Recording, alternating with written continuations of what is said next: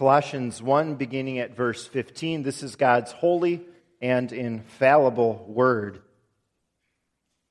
He is, this is speaking of Jesus, He is the image of the invisible God, the firstborn over all creation.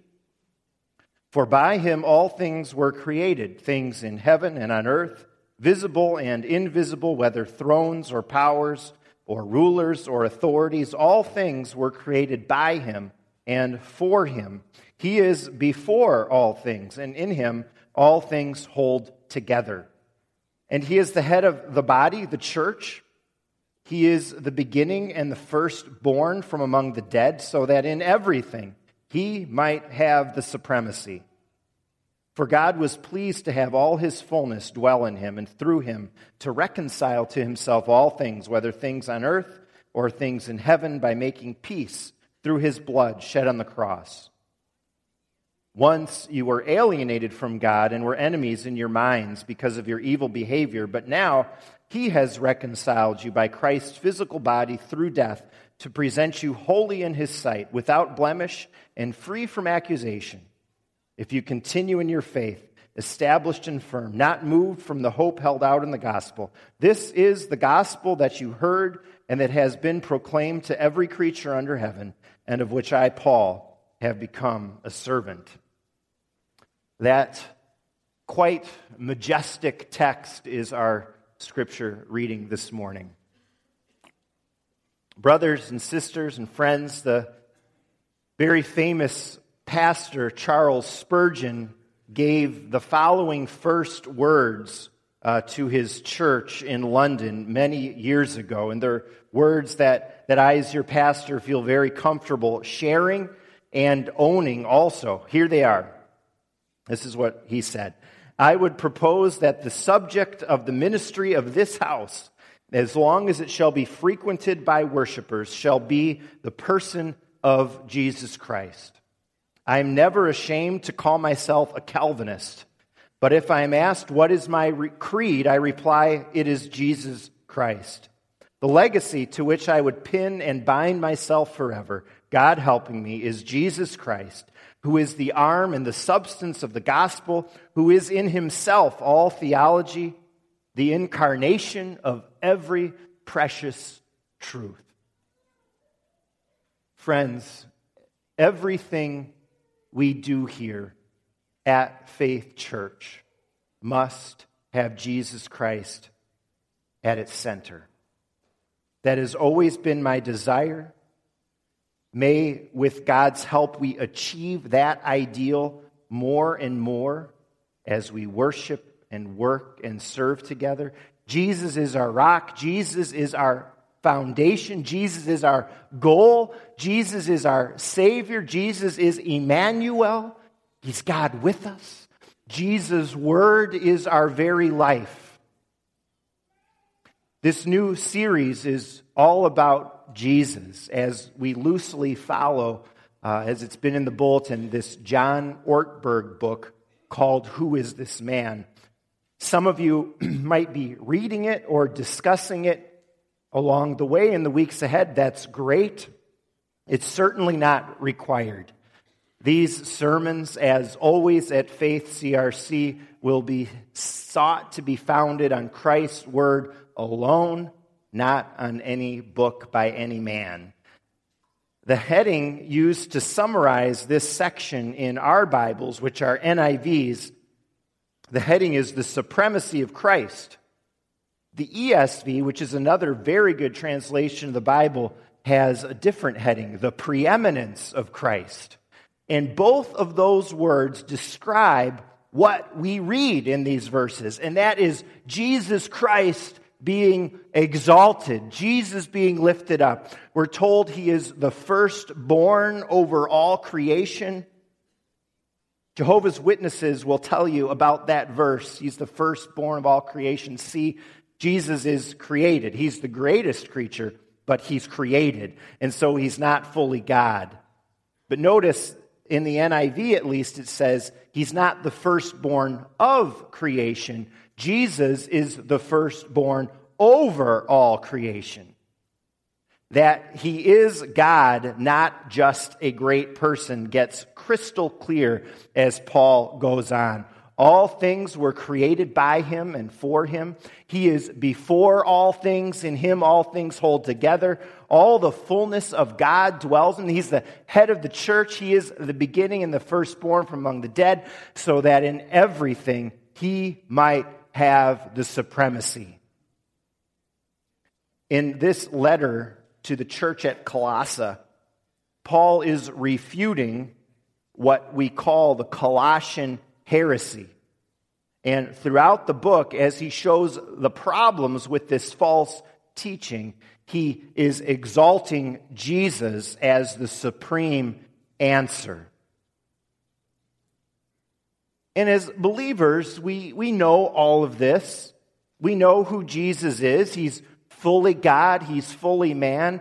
We know in the beginning was the Word, by him all things were created, and we know the Word became flesh. We believe all this about who Jesus is, and we hold to the truths of God's Word despite apparent evidence to the contrary. Despite the fact that so many don't seem to believe in him, despite all the problems in the world, despite attacks against the faith.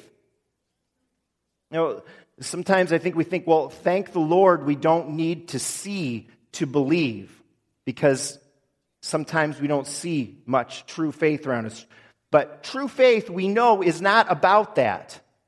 It's not about seeing. Faith, and we understand that. But now, what if I were to say that in fact there is compelling evidence around us for the supremacy of Christ? It turns out that despite how alone we can feel as believers in this world, despite those who trample the name of Jesus, it turns out that there is, I believe, evidence for the absolute supremacy of Jesus. There's evidence for all to see and everyone has to consider it and respond to it one way or the other. Just think of when a normal person dies. When someone dies, and this is very sad to us, but who they were and what they did in their life fades surprisingly quickly from our memories. I mean, in the big scheme of world history, just like a generation or certainly two generations after someone has died, there's no one alive who even knew that person, right? If someone's name and legacy goes on in history, almost in every case, it's because by the time that person died, they were already a great man or woman. You think of Alexander the Great, Napoleon, Abraham Lincoln, great in their lifetimes already. When Jesus died on the cross, no one would have said he was a great person. No one outside of Israel would have even known of him. And he had just this small group of followers. And yet, his impact was greater a hundred years after his death than during his life on earth. It was greater yet 500 years later. A thousand years after Jesus' death on the cross, his legacy laid the foundation for most of Europe. 2,000 years later, he has more followers in more nations and languages and cultures than ever. This morning, we're going to consider five specific pieces of evidence for the supremacy of Christ. And then after those five, we're going to look at some takeaways for our lives. Compelling evidence number one Jesus is the center of history. Not just from our perspective as believers, not just from the perspective of the church, but from any which way you look at it. Throughout the history of the world, powerful rulers and regimes have always attempted to date the calendar around their rise to power. Roman emperors dated history from the founding of Rome and according to their years of ruling. The French Revolution They wanted a new calendar that marked the beginning of the age of reason. Do you know North Korea still does this today? They date their calendar from the birth of their founder, Kim Il sung. That's grandfather of this current dude, Kim Jong un. So for them, from that date, it's the year 104 right now. Now, think about this Jesus didn't operate by imposing a new calendar for the world based on his arrival. He didn't go in and say, hey, now you're going to start things for me. You know, Luke 2 uses the calendar of the day when it says Jesus was born during the time of Caesar Augustus. And yet, look what has happened.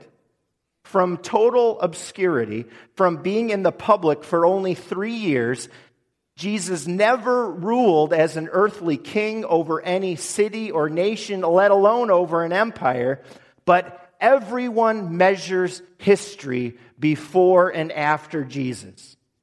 Every time we look at a calendar, we're reminded that Jesus' life on earth became the dividing line of history. It's 2015.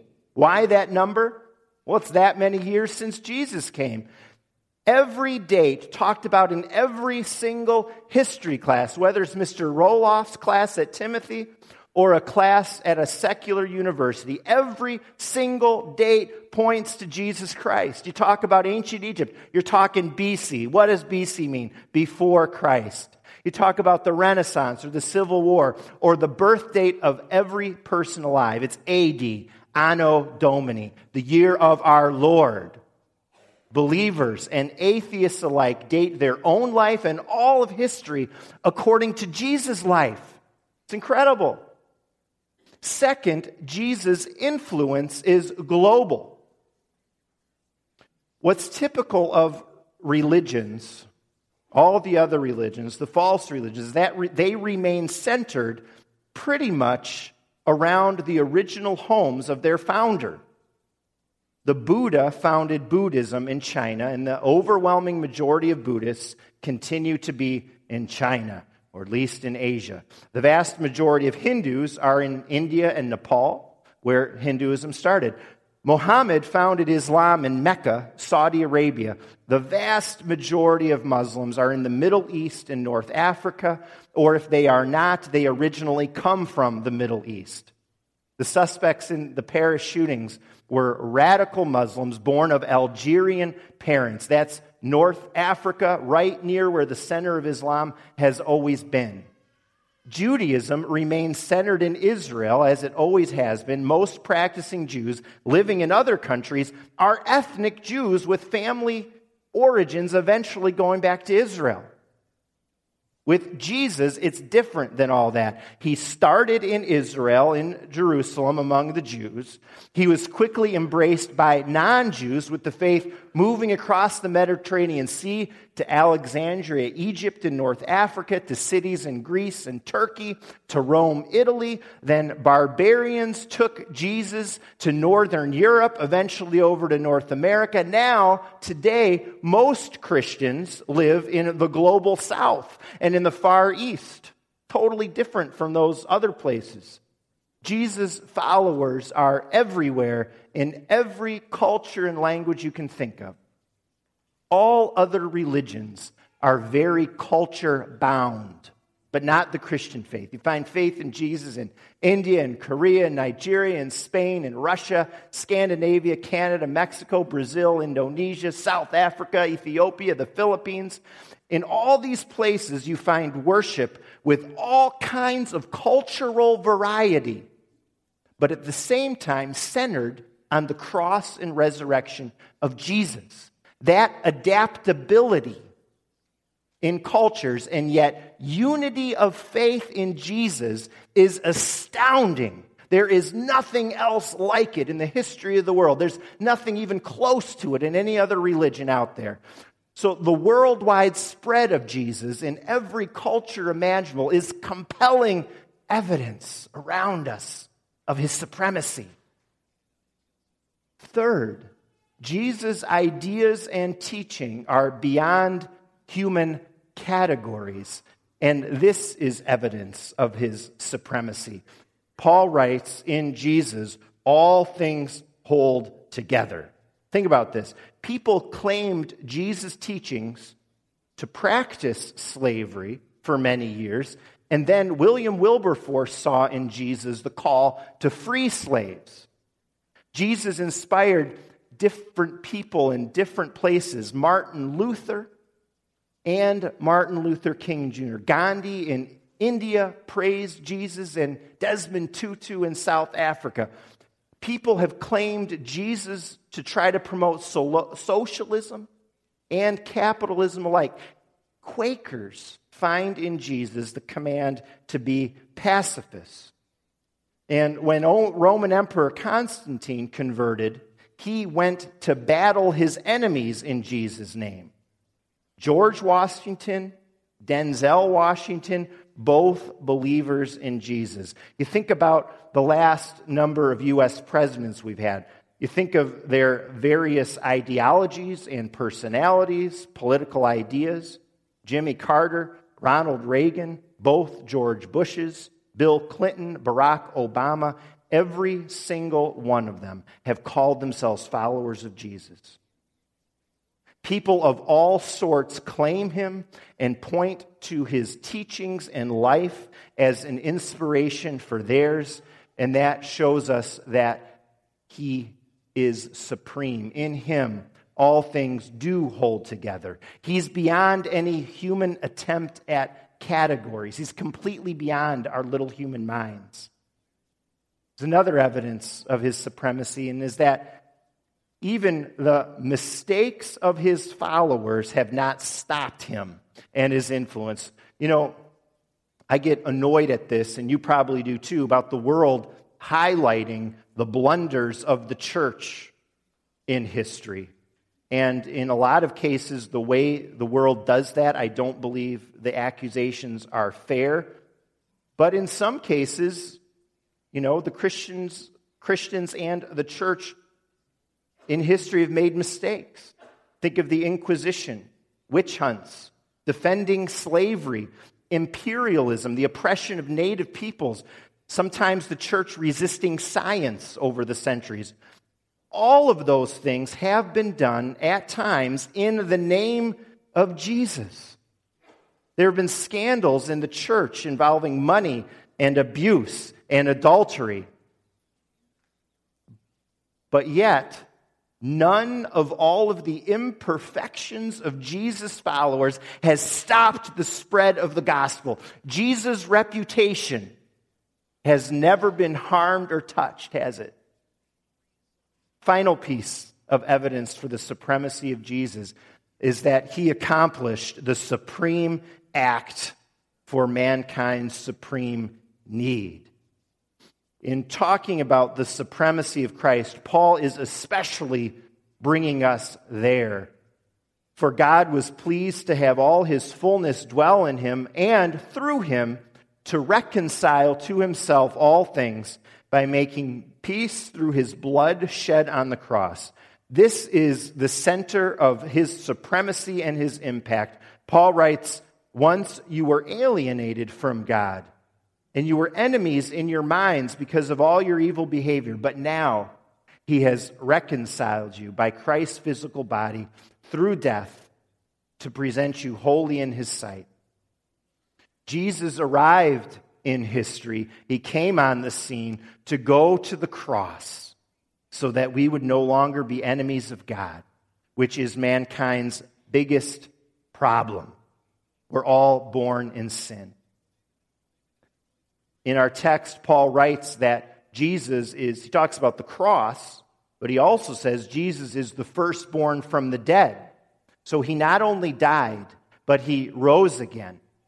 He came and he did all that to meet us in our greatest need the supreme sacrifice for mankind's supreme need, salvation, to be friends of God again and reconciled to him. And so, though as believers, we sometimes lament things where the church is at, we feel so isolated, where things are at in the world. Though we do that, do not miss the compelling evidence around you of the supremacy of, his, of Christ. Jesus and his word and his influence, it's visible for all to see, even in a fallen world. Ralph Waldo Emerson wrote, and maybe if you're a student, you remember this quicker than some of us. Uh, he wrote that famous essay, Self Reliance. And that gives you a very good clue about where his philosophy of life was. He was the father of transcendentalism, a man we would not call a Christian based on his beliefs. But even someone like that recognized the impact of Jesus when he wrote that the name of Jesus has not so much been written as plowed into the history of this world. No one can escape Jesus and his impact.